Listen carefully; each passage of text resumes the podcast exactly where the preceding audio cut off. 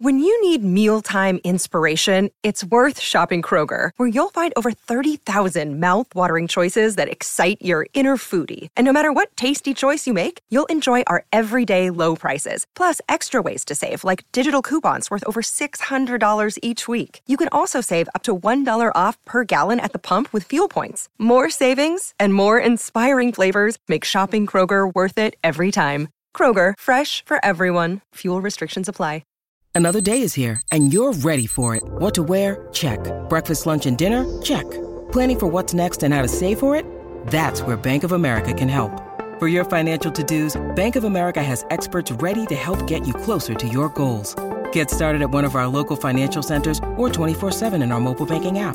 Find a location near you at bankofamerica.com slash talk to us. What would you like the power to do? Mobile banking requires downloading the app and is only available for select devices. Message and data rates may apply. Bank of America and a member FDIC. Hi there, this is Jillian on Love, and I'm on a mission to teach people how to transform their romantic relationships by first changing and strengthening the relationship they have with themselves. So, whether you're in a relationship, single, or heartbroken, I've got you covered. I'm Jillian Turecki, certified relationship coach and teacher with over 20 years' experience helping people transform their relationships with themselves. I have coached and taught thousands to become better versions of themselves and change the way they show up for and within their love lives. Today's episode, I interview Anna Goldstein. Anna Goldstein we have actually really interesting history. First of all, she's like an original coach. She became a coach before it was popular and trendy to become a coach.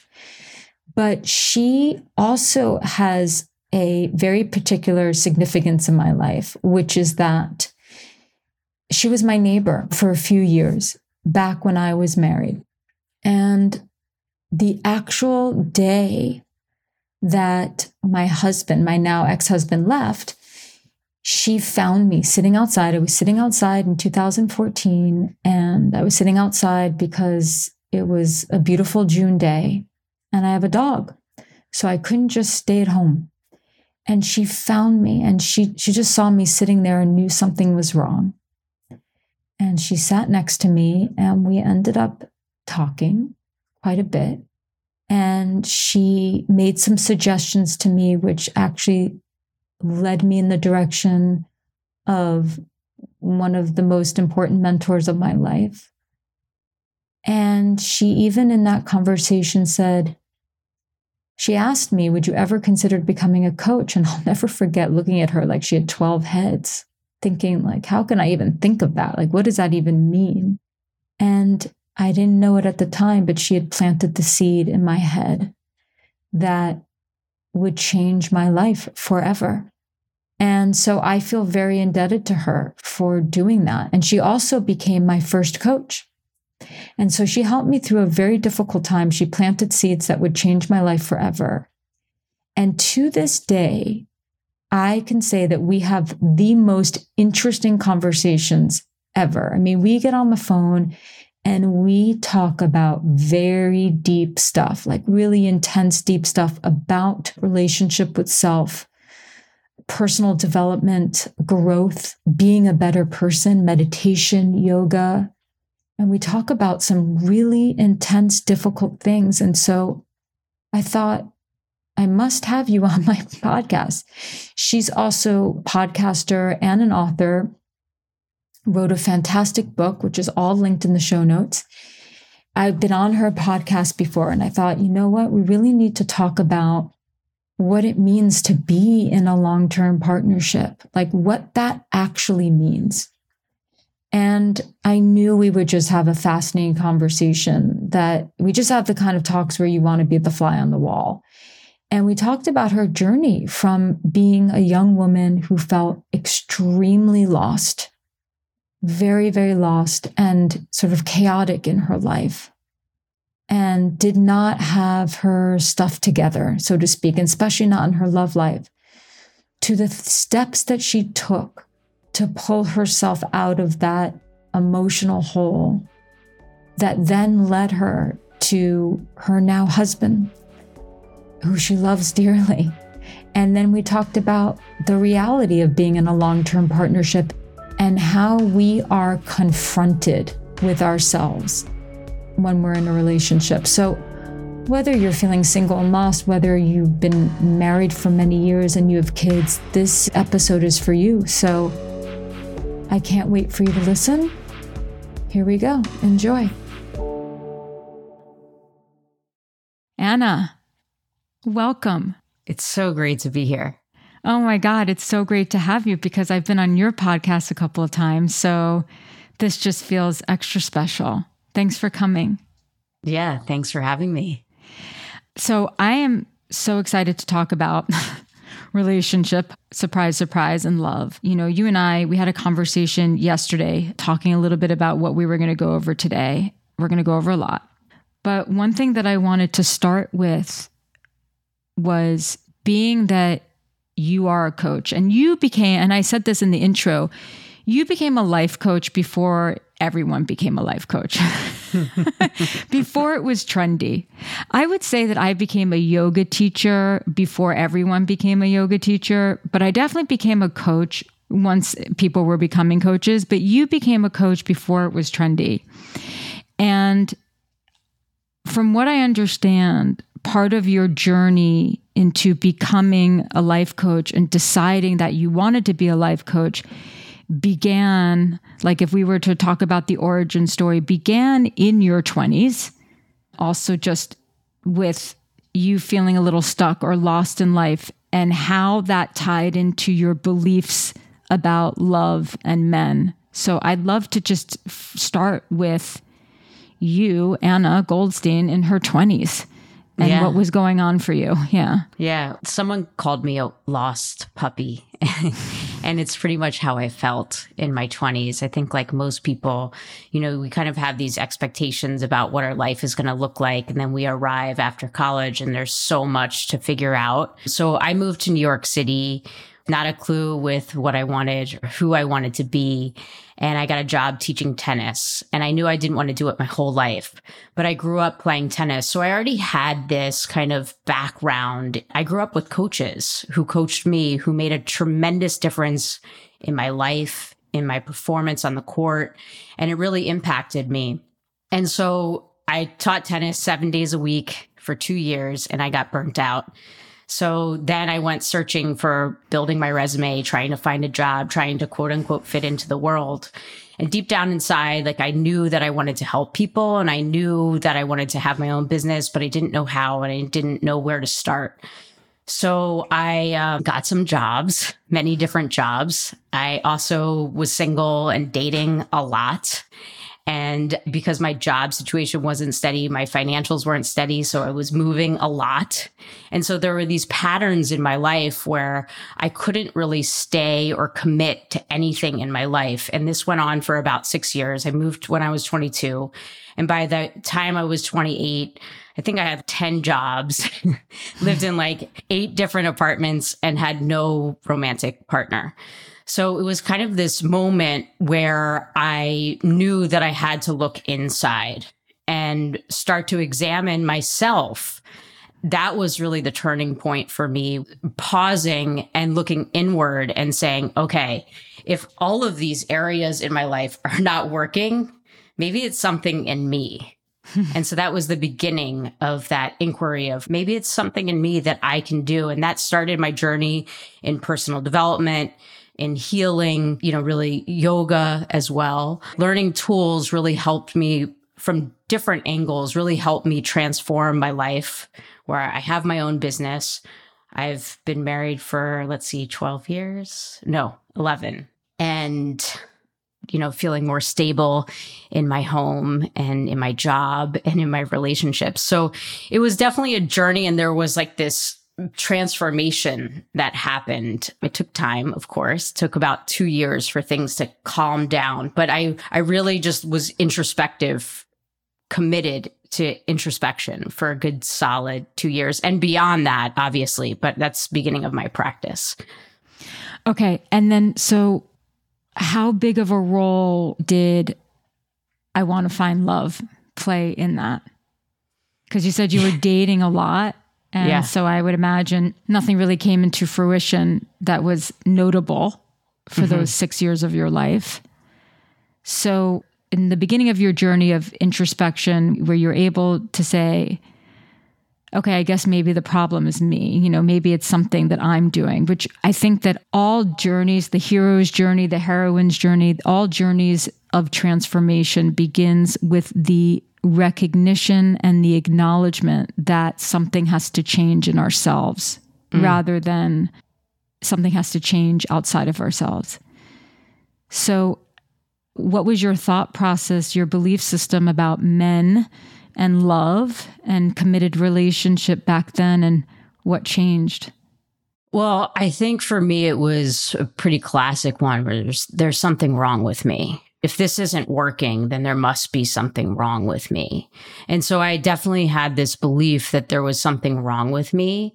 And I realized I was in this like short little, I don't know if I would even call it a relationship, but I realized that there wasn't something wrong with me. The problem was that I was thinking that there was something wrong with me. Okay, um, can I interrupt for just one second? Because that's so huge. It's important that people know that thought, something is wrong with me, is not a unique thought. It mm-hmm. is a thought that every single person goes through at some point in their lives. And if they're not getting the relationship that they want or the quote unquote partner that they want, then our default is to think there must be something wrong to jump from there must be something wrong with me to know what's wrong is that I actually believe that there's something wrong with me. That's a jump. What helped you make that jump? Yeah, well, I think I was already doing so much work on myself. And so I began this practice of becoming aware of thoughts, like recognizing that thoughts aren't who I am and they're not me. And I had a really big habit of negative thinking. Like I would tell myself I was fat. I would tell myself I was ugly, which led to I'm never going to meet someone.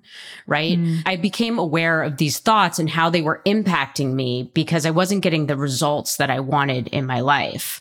So the first step was really, I think, you know, I started to learn about the impact that my thoughts were having on my behavior. But I was in this little relationship. And so I had this realization that while I could be with this guy, even though he's not the right match for me, if I didn't believe this thought that there was something wrong with me and I believed in possibility that I could meet my right match, then I probably wouldn't be in this relationship. Was it meditation that helped you come to that logic? No, Because that's really logic, honestly. Yeah, yeah, it, it is. You know, the point where meditation came into my life is very interesting because it was the point just before I got married where I mm. then began having these things that I wanted, but I still felt like a little unsettled and not as happy as I thought I would be. But what helped you to think critically like that? I think it was a combination of yoga, getting in touch with my body, understanding to listen to deeper parts of myself. Also, I was doing acupuncture, which I think helped get more things in alignment energetically, like hormonally, which helped, I think, create a clearer thinking path. And then also with the combination of spiritual teachings. And I'm a big fan of Eckhart Tolle's work, just understanding the role. I started to really understand these books that I didn't understand before.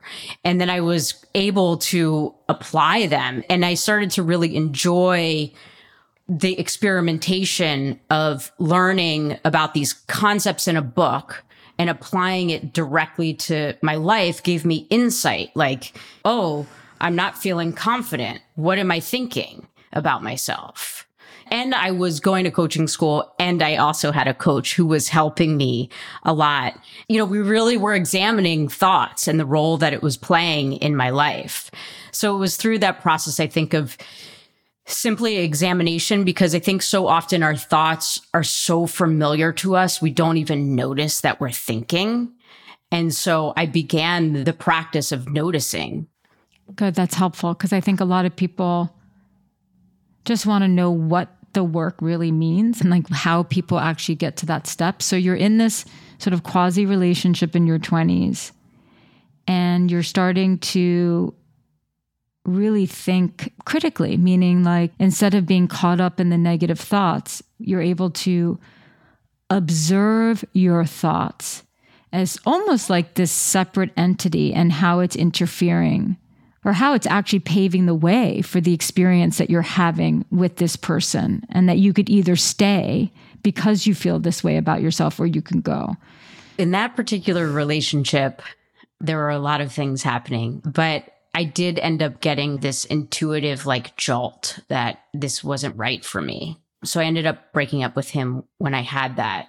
And then I began to trust and it was different for me and tell myself different stories about, you know, he exists and how do I align with him and what are the qualities and characteristics I want and need in a partner and what are my top values and getting clear on what that looked like for me instead of just, you know, doing what I thought I should do, which was dating all the time and getting set up and trying to meet someone. I began to live my life and live in accordance to my values as well. And that led me down a different path where I was always like going to bars and trying to meet someone. I didn't really want to drink alcohol and I didn't really want to meet someone at the bar but I thought that's what I should do. So I figured, let me go to places that align with who I am. Wellness is a big part of my life.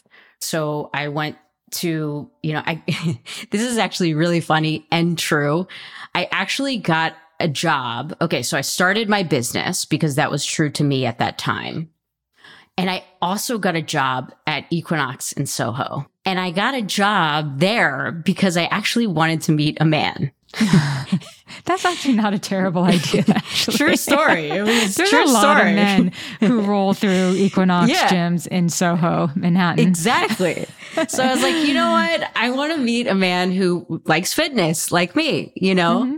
Not a And bad so- strategy. It worked. So mm-hmm. it- the funny part is that so I got this job at Equinox. I was in sales. And then one night I decided I would go to this class, this fitness class. I went to this fitness class and this guy was teaching this class and he had like great energy. And I was like, oh, I really like this guy. Like he's got good energy. And so I did something I'd never done before. I went up to him and I introduced myself. I said, hi, I'm Anna. I told him that I'm working here and that I have my business on the side, right? And I gave him my business card for my coaching business. He went on my website, filled out the coaching form, and he put that he was engaged. So I was like, okay, like probably not going to be this guy. But he wanted to learn about coaching because, you know, he's in the fitness world. So we met for coffee. And during that time, I met his fiance and took his fitness class again. And I really didn't want to like truck all the way up to the Upper East Side on a cold winter morning. But I said to myself, if you want something different, you have to do something different. So I went to the Upper East Side, went to this fitness class, and then you know, I'd see him every once in a while in the gym. And then he walked into my office one day and he said, you know, your name's Anna Goldstein. He said, my best friend's name is Jeff Goldstein. And so I said, oh, you know, like that's great. And in my head, I was thinking, set me up. But I didn't say anything. And then a couple weeks went by. And Wait, your he- husband has the same last name as you? Like that's Yeah. not. Oh wow, I didn't. I did didn't know not know, that? this story. No. Yeah. So a couple weeks went by. He called me and he said, Can I give Jeff your number? So I said, Sure. So I went on a date with Jeff Goldstein and we had the same last name. and he was very into wellness as well. Although he's not a gym person and like will not step foot in a gym. He likes to exercise outside. But yeah, that's how I actually ended up meeting my partner through working at Equinox, but not at Equinox. I mean, you basically met Jeff, your now husband, because you decided to make some changes in your life. Absolutely. Yeah. I was very conscious of it too. You know, they were subtle things that almost seemed like not that big of a deal. I remember once, like, my coach asked me, when was the last time you washed your sheets? In my head, I thought to myself, who cares? No one's sleeping in it but me. And I didn't realize I was thinking this way, you mm-hmm. know? And then if I was in a relationship, I would be more responsible of taking care of my home and washing my sheets and making my bed, you know? And mm. so I realized I was living my life as if nobody else was in it. And so I started making my bed and washing my sheets and doing these things that were subtle, but they had an impact. Or like when I felt resistance to go to the Upper East Side on the cold winter day, I was like, if this is your desire, you're going to overcome these inner obstacles that say, no, you just want to stay home. Yeah, that's huge. So you've been married 11 or 12 years. You have a son. So I think this is a really good segue into marriage, you know, or life partnership and what because I think, you know, for those people who are single and want a relationship, people get very understandably focused on how am I going to meet that person. And even you did some things. You said, you know, you'd work at Equinox to find a man. You decided, okay, I'm going to make my bed and change my sheets as if someone was in my life. I'm going to do these things. Number one, to get myself out of my comfort zone because I'm not going to meet him just sitting on my couch resisting the cold weather but also number two like living my life in such a way where there's almost like an energetic invitation for someone to step into my life. But then you get the person and of course in the beginning there's the honeymoon phase and then there's marriage. And i think that one of the hardest transitions for people to make and couples to make is that transition from the honeymoon period, which could be anywhere between six months, sometimes even the honeymoon phase in some ways is like a two year period. You know, it can be stretched out. What has been, so what has been some of the discoveries and awakenings that you've had now being married for 11 years, 12 years? that you think people need to understand because we have this romantic ideal of what a relationship is going to be. We have, I think people fall into two camps. Relationships are hard, so I'm just going to avoid them. But then there's always this internal conflict. Yes, but I want to find that right person. And with that right person, it's going to be easy and all my problems are going to go away. I always tell people that, yeah, you may have to do work and to change yourself to make it so that you meet that quote unquote right person, but you're going to have to do even more work to sustain that right connection. Yeah, I think in the beginning, when things are new and fresh, there's a lot we don't know. There's a lot we don't know about ourselves as well, right? There's a lot we don't know about our partners. And I think fundamentally, really being connected to yourself first and foremost and trusting yourself and then also the foundation of a great relationship is trust. So that must be there. And then I think once those chemicals or whatever it is, that glossiness fades like anything, it can fade in your job and it will, it fades. And then you have to deal with what is. And so when we're in love, we have this person that's fabricated as this amazing person. And it's not to say that this person isn't amazing, but when that fades, we're dealing with a person who has faults, and has shortcomings. And we're also a person who has faults and shortcomings. And we can almost, I don't know, I've had this experience myself. I can almost feel that like that person no longer sees me like this either. So now we're two people in a relationship working together is very different from this fabricated, glorified, romanticized, heightened idea of what this is. You just said something so important. It's not just facing the realization that we're with a flawed human, it's facing the realization that we are flawed and that their perception of us is no longer going to be this shiny object or this, you know, very special thing. Like we're going to be found out. Mm-hmm. They're going to see that we're not as cool. We're not as perfect. We're not as amazing. We're not as lovable. One of the things that we talked about yesterday in our conversation that I thought was so impactful is regardless of where you fall on the self esteem spectrum, like it doesn't even matter how little or how much one actually loves themselves.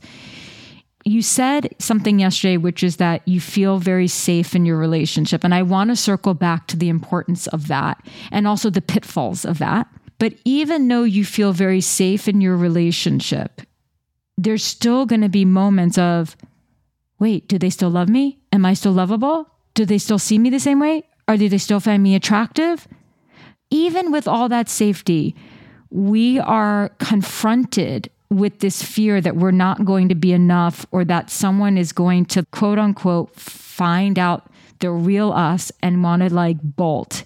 I think that might be maybe the hardest obstacle about being in a relationship is feeling those feelings and then not doing those things that we do when we feel those feelings.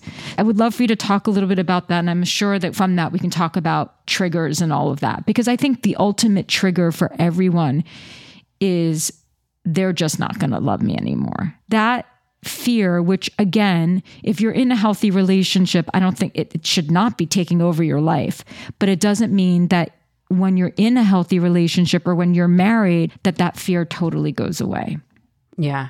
I mean, I think fundamentally, and I know you know this too, is that we're always looking for, like, am I safe? And in that safety, we need love, right? So it's like, am I loved? Am I safe? Am I loved? Am I safe? It's almost this constant survival thing that's always happening underneath all of this, right? I think that love is never the same. And I think that's really hard to adjust to. Like the love that I had with Jeff in the beginning is, yeah, there are parts that are still there, but the love is different. When things change, it's hard to adapt and we compare. How come it isn't like how it was in the beginning? Right. So then if we're comparing, and it's lacking, then something's wrong. It's not wrong. It's just a new level. And I think that there's many different levels and there's many different phases and, and there's an ebb and flow to it too. Like we're not the same every day. Like your yoga practice isn't the same every day. You know, there's this constancy of change, which is really difficult, I think, to adjust to being like, where is that steadiness of I'm loved? For me in my marriage, and it's all I really know, is that it's a feeling of love that's deeper sense of love that's always there, which does create this safety of I can be myself, I can fall apart. And even though it's hard, I know you'll still be there. Let's talk a little bit though about that because I think on the other side of that is the habit that most of us fall into on some level is we get comfortable with someone, we feel safe with them. And then little by little, if we're not conscious, we start to unravel and we let stress get the best of us, or we bring home our cranky mood to them all the time. And we unravel, they unravel, and then all of a sudden you have a relationship that actually isn't that safe anymore because both people are not being conscious about at least trying to most of the time be their best selves in some way. Yeah, well, I think it's natural to unravel. I think it's what we all fear. And we present this persona in the beginning that we how we want to be and who we want to be but we mm-hmm. over time we do unravel and i think having a third party involved can be very helpful when that happens. You know, therapist, the therapist, coach. Yeah. coach, somebody there to work through that. We have to be discerning of like, where is the safety? And if it really is an unsafe situation, then we need to take some type of action that's maybe getting out of the relationship. But where there's unraveling, there should be love there too. And so it's a different level of love, right? It's like I can r- unravel and still be loved is like, wow.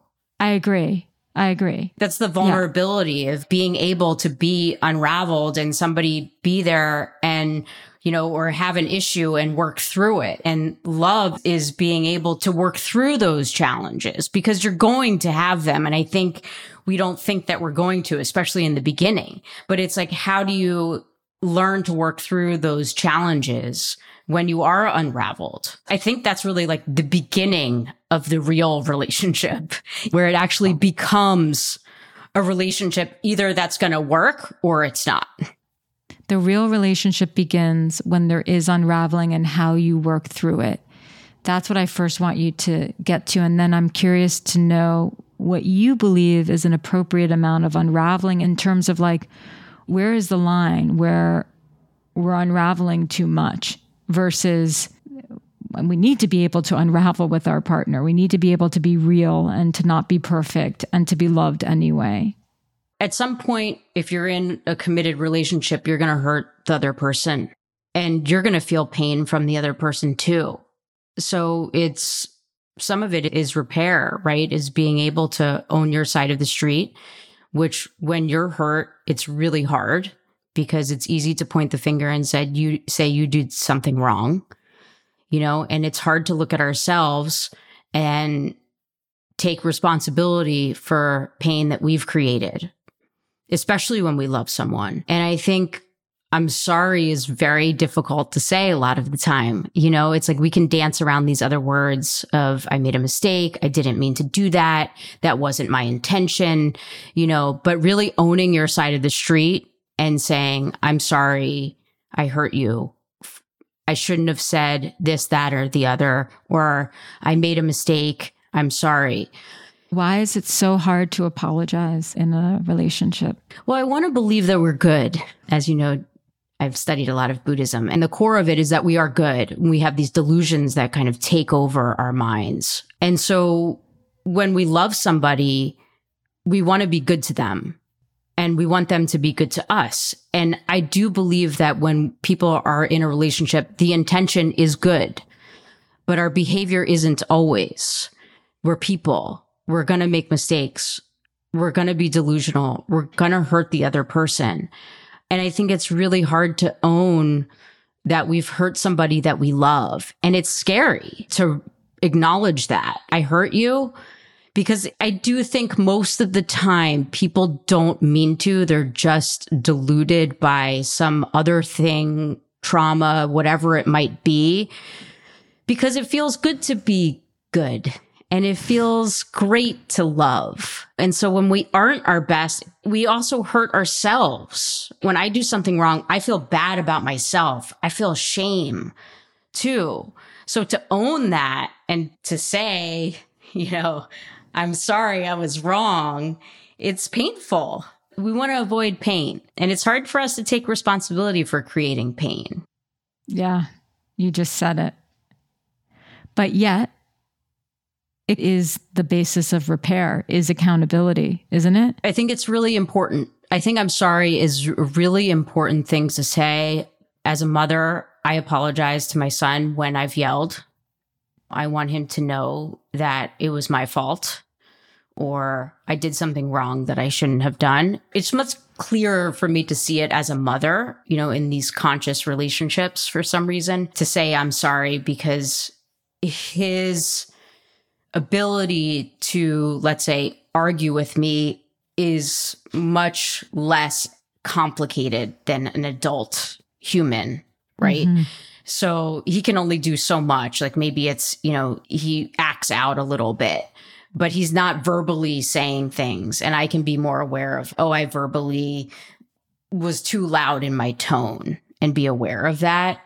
It's easier for you to be more conscious in your relationship with your son because he doesn't, I don't think that he would challenge you. I mean, children can be very challenging, but they're not going to challenge your ego in the way that someone you, who you're in love with will, in the way that your husband would be able to. Yeah. And the love is different. I mean, the love, the child needs me Yes. Where sometimes in a partnership, it's like either one could walk away. When a child is a child, it needs a parent, right? So the child knows that. And so the child is constantly looking for love and approval from the parent. And so it's a little bit easier for me to see that I've yelled at you and I'm sorry. And I want him to learn that as I'm not a perfect parent. I'm not trying to be a perfect human being and that we can forgive and we can make mistakes and you can still be loved. Yes. So I'd like to talk a little bit about being triggered and managing and changing our reactivity to a trigger so that we are more responsive, which really is, I think, the basis of this now very popular term, emotional regulation. You know, everyone is throwing this around nervous system emotional regulation. Really, it's the ability to not be, number one, triggered by every small thing. And number two, when we are triggered, to be able to step back and not just always react from an emotional place. Being that you have a mindfulness practice, being that working on yourself and has been a huge part of your life since your 20s, and being that being in a relationship is going to challenge us in this way, probably more than anything. I mean, we'll get challenged like this by family and by the mm-hmm. person we're romantically involved with. So, how has mindfulness and your personal practices? How does it help you in your marriage? And what are some of the challenges that you still face today that you are grappling with? This is really the key to the work. It really is. It is the key. it is the key. it's something I'm working on always. You know, I think we talked about this yesterday too, Jillian. I think when we find ourselves triggered often, there's either resentment there or there's a lot of fatigue or hunger or hunger, physical or, hunger. Yeah. Or overwhelm, stress. I, I notice that if I'm tired and having a child and being a parent is there's constant almost busyness. You know, there's spaces where there is more downtime, but I find that sometimes I can look at Jeff, my partner, and think to myself, you're tired, you're hungry, and this is affecting the mood. And I can notice it in myself too. Now, sometimes there's a reaction there because of those, you know, how can I say conditions of tired, hungry, overwhelmed, stress. But we're going to get triggered. The key is to slowly look at and I think this requires a lot of reflection. When you do get triggered, first it's noticing that you got triggered. Sometimes when I get triggered, I am aware that I am out of control. Once I've kind of gone into the trigger, I'm aware that I'm out of control right now, you know, and I might be saying, but things- that's major self awareness.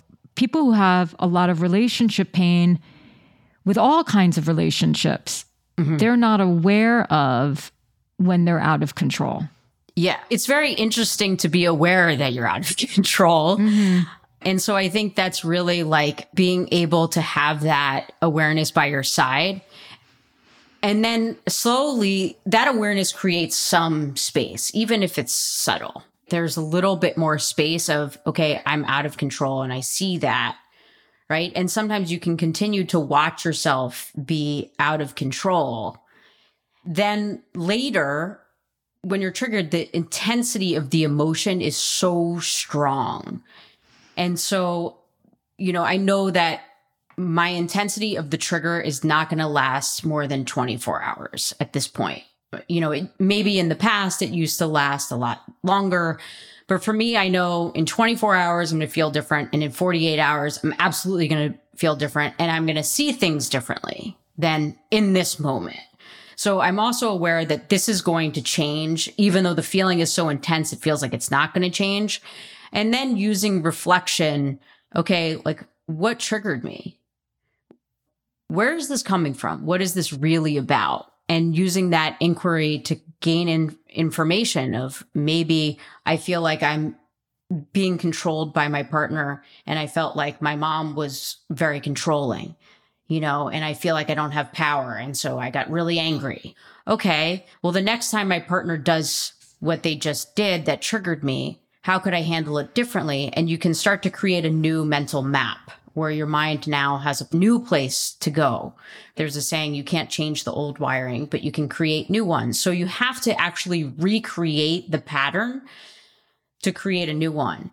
And so there are so many layers to this, but first it's just noticing that you're triggered, reflecting on the trigger, trying to dig deeper into inquiry of why you got triggered, and then creating that new mental map of how you would like to show up. And then it's really fun and it feels really empowering when you know your partner does something that triggered you and you're able to respond differently then you feel great and i've noticed too that like sometimes i can do this really well and then i run out of energy because being conscious requires a lot of energy. So sometimes yes. I can do this really well for a while and then it kind of fades and then I have to come back to the practice. Like, okay, yeah, I need to remind myself I fell in again.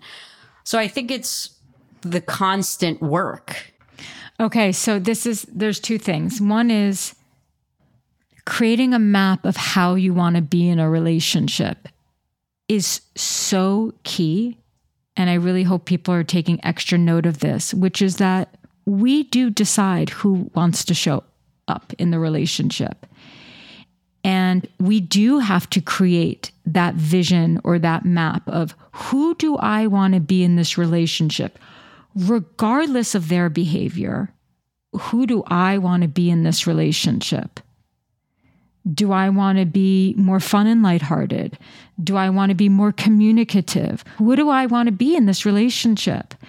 And I think that that ultimately is also one of the keys because it begins with that vision. All right, I'm reacting to everything, I'm totally triggered.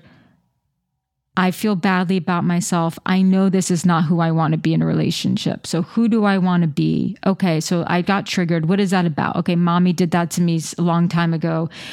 Anytime something is not working in a relationship, I'm curious to know what your thoughts on the statement I'm about to make right now pretty much, and maybe it's all the time. I have to think about this more. Maybe we could flesh it out together.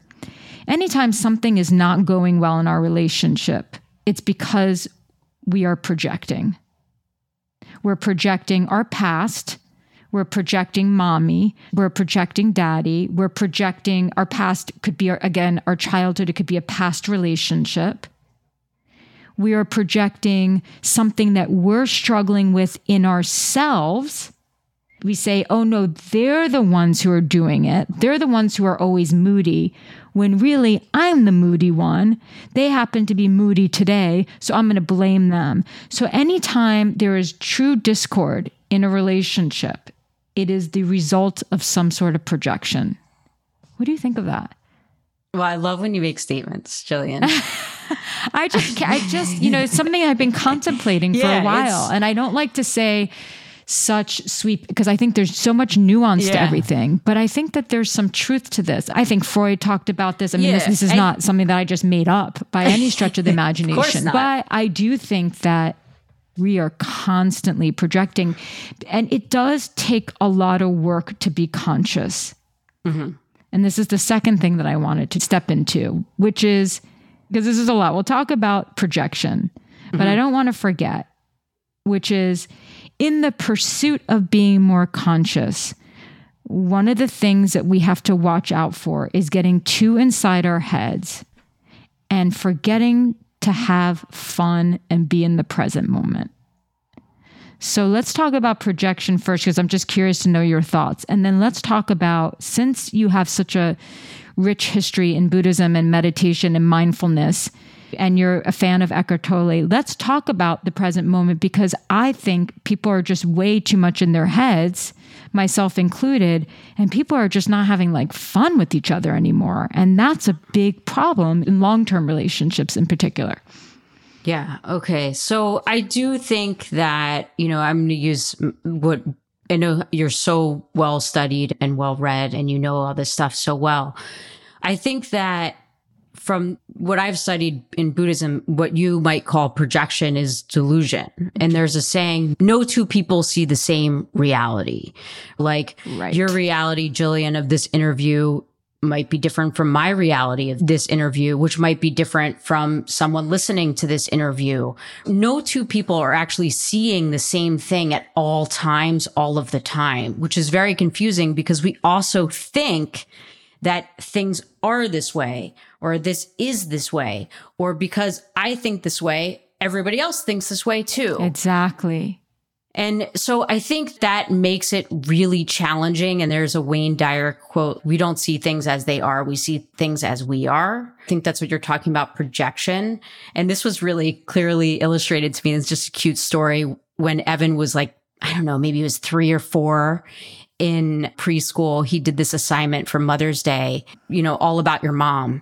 And he was like, my mom loves hot sauce. She puts hot sauce on everything. And he started going on this thing about hot sauce. And I was like, wow, that's so interesting. He's seeing me how he is, not how I am. Do you and like so, hot sauce or not? Is that I like, I do. I do, but I don't put it on everything. Right, right. You know, I put it on like, you know, a few things, but it's interesting to see his perception, how Yeah. he takes one thing and it becomes everything. And so we do that. We take a piece and we turn it into a story. Oh, he didn't give me a kiss in the morning.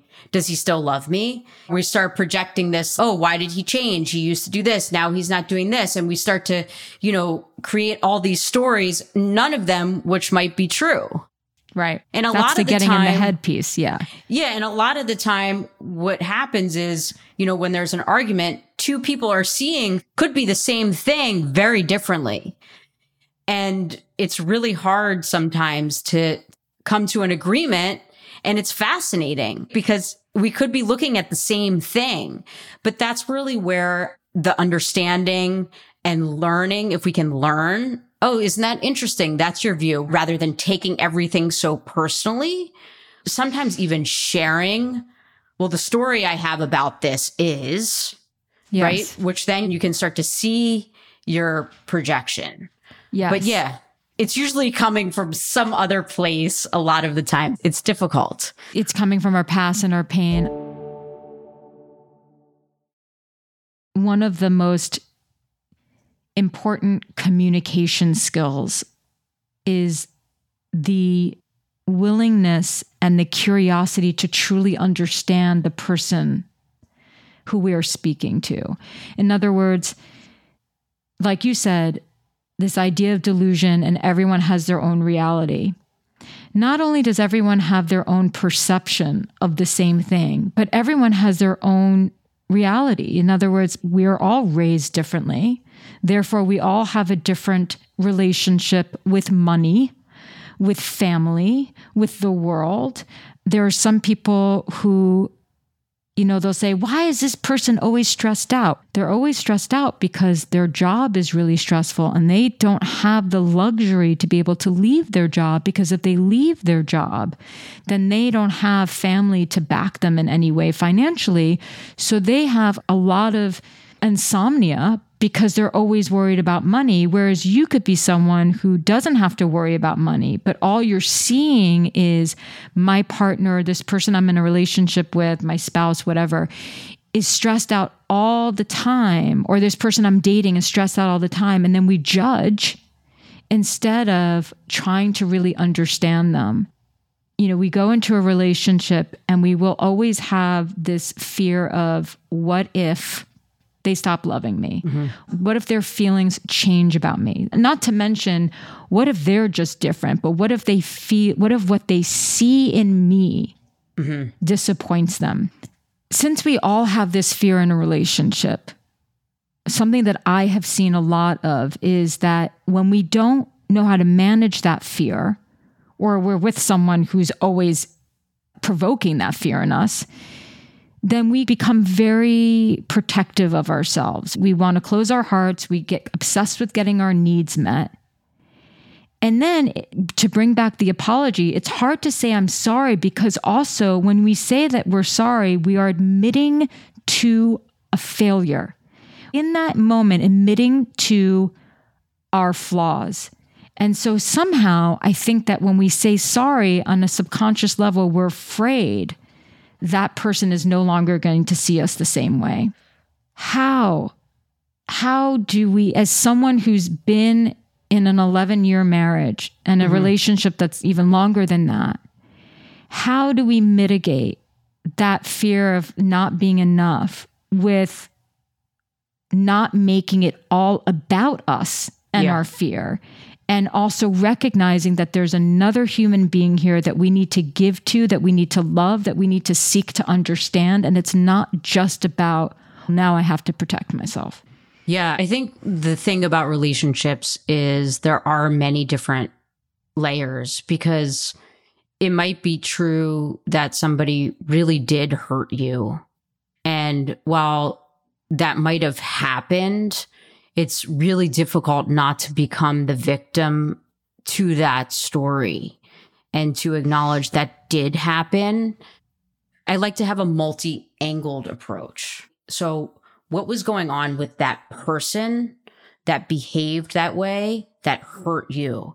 Because usually in that story where we feel like they did something to us and we're the victim. This is abuse aside. We're not talking about abuse, just so yeah, listeners not know. extreme yeah. situations, but usually within that story, there is some pain that they experience, to use your word, that they projected onto you.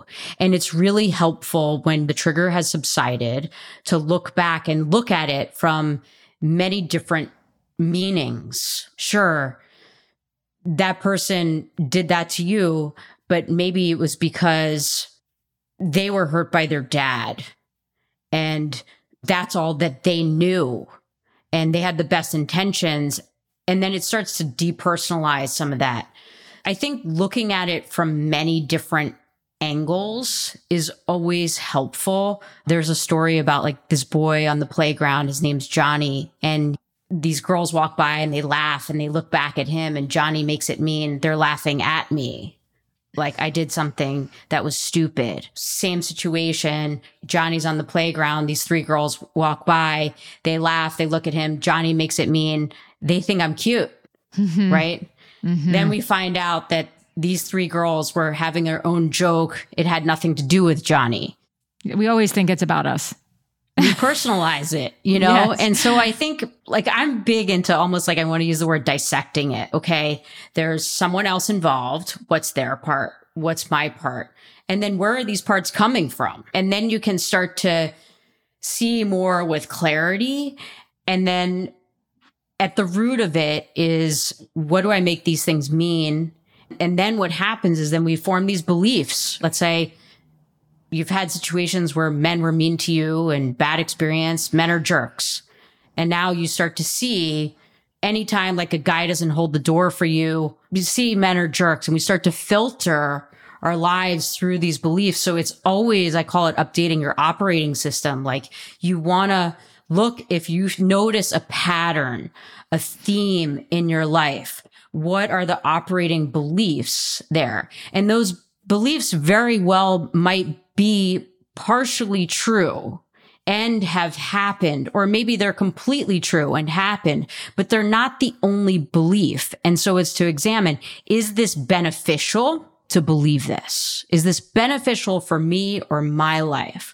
And then to start to cultivate what would be a beneficial belief that is supportive of my desire. And let me look for evidence in my life to prove this belief to be true. All of a sudden I notice someone picked up trash and put it in the trash can. Some guy, oh, there's some nice men around. And so to start to change these beliefs and update them, not based on your past, but in present reality and where your desire is, where you want to go.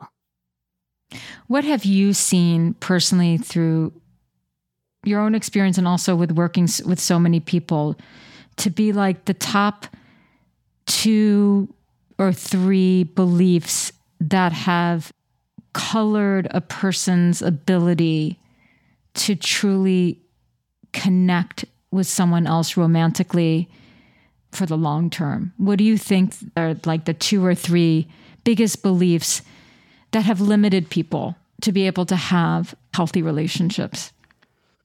Yeah, I think for everybody, it's a little bit different, to be sure. honest with you. I think a lot of it has to do with your parents and your parents' relationships and the beliefs that you formed about relationships because of what you observed as a child. You know, I had a client whose parents got divorced. Her mom was an alcoholic and she decided she never wanted to get married.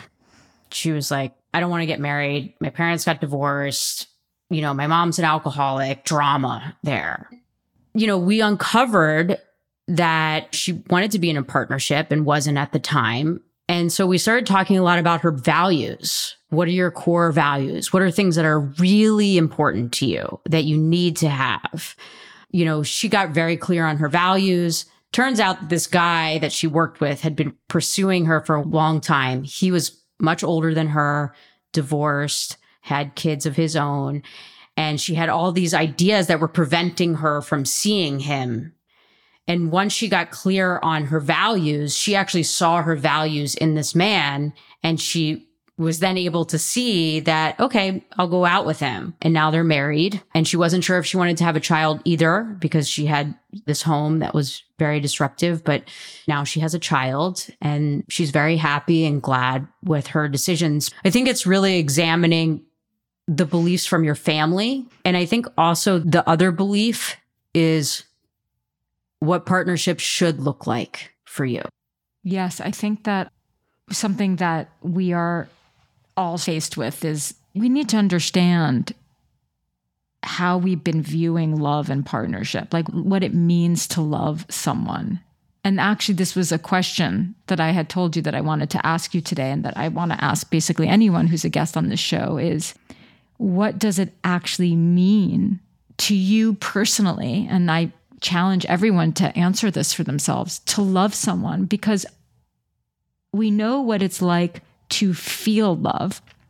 We know what it's like to feel the lust and the falling in love stage. What is presented to us through art, literature, film, TV is the falling in love stage. It's love being this feeling, this intoxicating feeling. I believe love is a verb. I believe it's a practice. And I think that when one is in a longer term relationship, that becomes extremely evident. Instead of just thinking about love is this thing where everything is great and I feel good all the time and, you know, all of that what is it to you? What does it mean to you to actually love someone? I think it's a force that allows us to overcome challenges and to become better and want to do better and show up better for ourselves, for our lives. I think it requires commitment it requires choosing love over and over again. And it requires friendship on a very basic level, being on the same team. At the end of the day, you guys are here to root for each other, to do the best in life. And I think that's really important to know that this person has your back despite what has happened or is happening, that you guys are on the same team and you're joint in that commitment and you're willing to do whatever it takes to make things better as much as you can. And then something I just wanted to quickly circle back to is this idea of being accepted for who you are in a relationship. And this idea of being able to unravel and not be that perfect person. I'll be a little dramatic in my language here. There's nothing more dangerous than the projection of the ideal onto mm-hmm. someone, than putting someone on a pedestal. Because if you're on a pedestal, you're going to fall off. And if you're constantly dating people who view love as this idyllic feeling, you're going to mm-hmm. get your heart broken. And if you're someone who only sees it as an idyllic thing, you're not going to have a healthy relationship if we're constantly projecting the ideal. So we have to be able to unravel and be raw and be loved anyway. I think everyone has this deep craving to be seen in all our messiness and to be loved anyway. And I do really believe that is so important. But every belief has another side to it. And that is yes, you deserve that. But you also have a responsibility to not be always unraveling. Mm-hmm. And I yeah. think that this is one of the hardest things, conundrums of relationship with self and relationship with other that we need to reconcile. And I'm curious to know your thoughts on that. Yeah, I agree with you. I think that, you know, we we have to try to find this middle path. I think for women especially, I'm not a man, so I can't speak for men, but I hear a lot of perfectionism holding people back, you know, or wanting to present ourselves perfectly or feeling like we need to be perfect and then we can be in a relationship yeah. right? And so working with that self acceptance, right? And there's all this talk of like, you need to accept yourself fully or love yourself fully before you're in a relationship. That's not realistic. You know, we're, we're humans. In my work, I talk a lot about confidence is being able to sit in that vulnerability and to be unraveled and to be by your own side first and foremost, to let yourself be loved and to then have somebody who can work with you through that and you do the same for that person. I mean, we're not perfect. So to have ourselves be perfect or to expect our partners to be perfect or to expect our relationship to be how we glorified it is completely unrealistic and we're setting ourselves up. Definitely. And I think, you know, I just talked to an old client who I reconnected with who wasn't in a relationship when we were talking, was not. And now she is. And they went to a Tony Robbins event together. And she was like, we kind of just put it all out there. And, you know, I told him all my stuff and he told me all my stuff and we're still together. And I think there's something to be said about like not like completely unraveling of, let me tell you I've met people who like immediately like pour their trauma out. To be clear, the unraveling that I'm referring to is just like not having it together. Yeah, it's human. It's like it's being human. I'm not a perfect person. That was a big part of what kept partnership away for me is that I wanted to be perfect. I wanted mm. them to see me perfect. I wanted to, you know, have the perfect body and the perfect hair and everything perfect so that I would be loved. And if you get too close to me, you're going to find out. that I'm not perfect and I'm messy. And that's scary. And I think having conversations that are truthful really help dissolve this perfection, idealistic view. Because we're also living in an Instagram world where couples are posting things and then we find out yeah. later that they're divorced. And, you yes. know, and it's like, what? You just mm-hmm. posted your anniversary photo. Mm-hmm. We don't know what's going on, and people have problems. Relationships create more problems, but problems are part of life, and it's learning to work with problems. You don't want too big of problems, obviously, but sometimes there will be big problems because it's life. You lose your job or something tragic happens and it changes you when these big events happen. And then it's like, how do we work through problems? What are your skills to problem solve? Yeah, I think that's huge. The distinction that I wanted to draw, and then we can wrap this up soon because I know you, you know, time is precious, especially when you have a child. But I think that the distinction that I was trying to make is we need to be able to be real and have problems and not be perfect and be loved anyway and be messy sometimes we can't just bring our foul mood home to our partner all the time. We can't just sit on the couch all day long. Like we could do that when we're single, but that's not going to actually fly in a relationship. Like we have to actually push ourselves to show up, you know, to find joy internally, to be able to bring some of that to the table.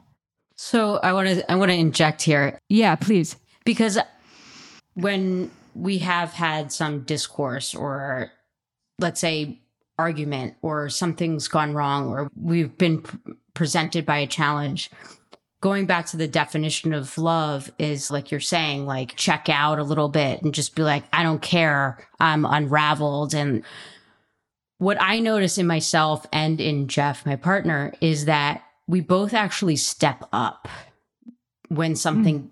quote unquote has been damaging or destructive to our relationship, we'll do something that is very constructive afterwards. And what I mean by that is that might be doing the dishes or doing the laundry or helping out or cooking the other person a meal where you actually want to level up and do better versus completely unravel and fall apart. I think that's the That's huge. distinction is that like when something has been damaged that you actually feel inspired or want to show up better. I think that's very important rather than eh, whatever, I'm going to throw in the towel and now this person knows and I can get away with all this stuff. Or just continue to blame or whatever. Yeah. I think that's huge. I think that might be one of the most important things we discussed today. There's some sort of discourse, whatever caused that discourse is irrelevant, but something happens and then you're motivated to step up and to level up. That's huge. I think that's I think that's what keeps it going and I think that's what you know you asked me wh- what it is to love someone. I think that's really when I was talking about be better that it's not just about the apology, it's also about showing up and doing something for your partner that shows that you're committed. There's hmm. some actual action of taking responsibility for the home, making plans, doing something that brings the connection back together. Yes. That's huge and very, very important because actions really do speak louder than words. Yeah. Final question for you How important do you think fun is in a relationship? Oh, I think fun. fun. is so important. You know, there was a period of time after I had Evan, who's my son, I, w- I wasn't having fun. I was tired. And, you know, initially it was like, okay, it's, you know, it's initial transition, but it kind of lingered It went on a little longer than a little yeah. longer. And then I was like, okay, I'm getting older and I'm not having fun. And I decided that fun was one of my top values. And I actually changed a lot of my life in accordance to this value. We ended up moving to Florida, being closer to the beach. I, I realized that if you're not having fun, then why do it? And mm-hmm. it's like anything that you have a relationship with. It's not always going to be fun, but you can add fun to it. And it's an attitude, you know, it's a lightheartedness. It's a laughter. It just makes everything better because let's face it, life is hard. It's hard to be human. The first noble truth in Buddhism is the truth of suffering. We have suffering in our heads, in the world. We're not denying that. But I love to laugh at the, how can I say, like in a nice way, like the not great things about myself, right? Mm-hmm. I can be a slob sometimes and I don't mean to be, but like, you know, there's my trail. It's uh-huh. like you you got to have a little bit. I think fun is so important. I think it's important for our life and I think it's important for relationships and yeah. I love to have fun. Oh, I think it's, yeah, I think it's medicine. Yeah. Sometimes I work with couples and I say, you know, honestly, you just need to have more fun together. Stop Yeah. taking life so damn seriously. And and if you're single, stop waiting for a partner to have fun. to have fun. Yes, you know? absolutely. What's fun to you? Go do that. Yeah, absolutely. I Yeah. couldn't agree with you more. Let's talk a little bit about your book because you wrote this book, Be Bold, a guide to unbreakable confidence, which is a great book and such an poignant and easy read, too. You know, it's not complicated, but it's so, so impactful. What motivated you to write that? Yeah, thank you for that. I appreciate that. I tried to make all these concepts that I've learned that have been so useful for me and tools that I use with my client. I try to really keep things simple because when things are more simple, they're easier to execute. But for me, it was chapter one is the voice in your head and it's where we started in this conversation. First, we need to recognize the negative thoughts that we have and the impact that they have on our life and our actions and behaviors and what ends up happening in our life. And so that was really transformational for me. But I also studied a lot of different teachings and tools. So I really take the reader on a journey from recognizing the voice in their head to building this identity of confidence because and we've have this myth about confidence as well that's like when you're confident you have it all together and you're not faulted and you can do anything and you're not afraid and if only i had confidence then i would do this and this but the truth is that confidence people just relate to their insecurities differently they relate to fear differently they still have it they don't let it stop them and as we've talked about, like being vulnerable requires you to have some level of confidence that you're going to be okay, you know, and you hmm. can let go a little bit where you don't have to be so stiff. And that some people who are super extroverted are insecure. So we have some confusion about this confidence identity. And so it's really an internal recognition that you're a good person and coming back to the good qualities because it's so easy to look in the mirror and look at your faults and it's so easy to see where our shortcomings are and we forget all the good that we have.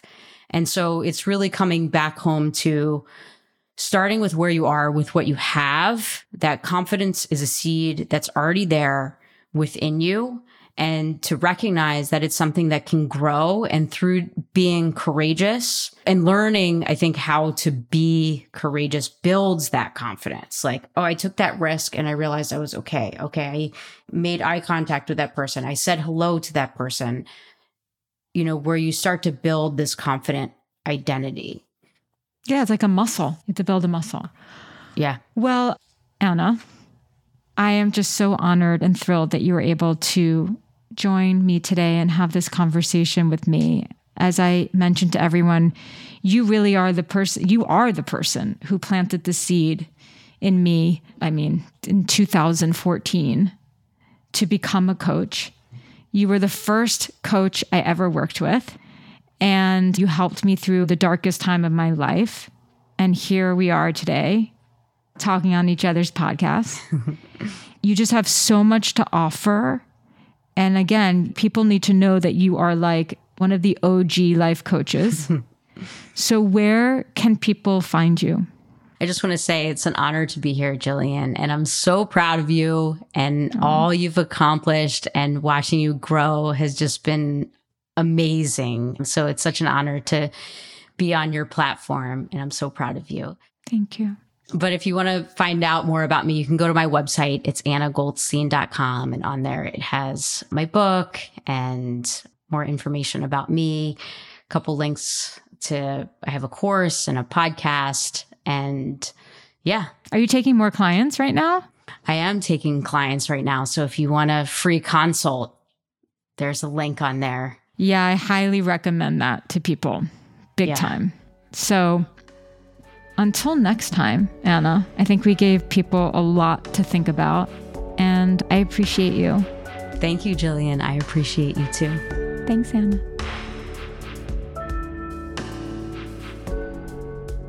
This episode was titled From Single and Lost to Marriage with Anna Goldstein.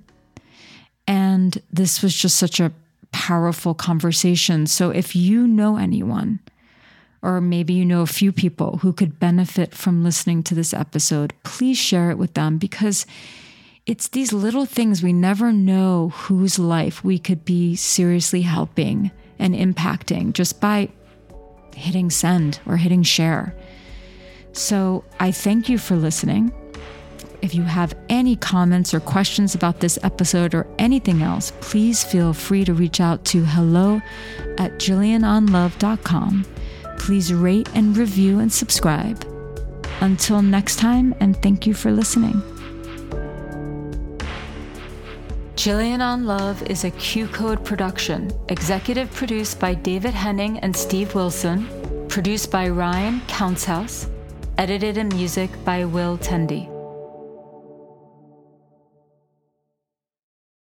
Are you ready for the ultimate Love Island experience? Join us on After the Island. We're going back to where it all began Fiji. Love Island USA Season 5 is making a splash on Peacock right now. And guess what? Your favorite recap show is back too. Welcome to After the Island. Join us as real life besties and co hosts, Elizabeth and Alex, as we deep dive into each sizzling episode of Love Island USA. We'll spill the tea, interview contestants, answer fan questions, and give you unprecedented behind the scenes access to the wildly popular world of Love Island. Don't miss a single moment of the drama, romance, and unforgettable island vibes. Listen to After the Island on any streaming platform.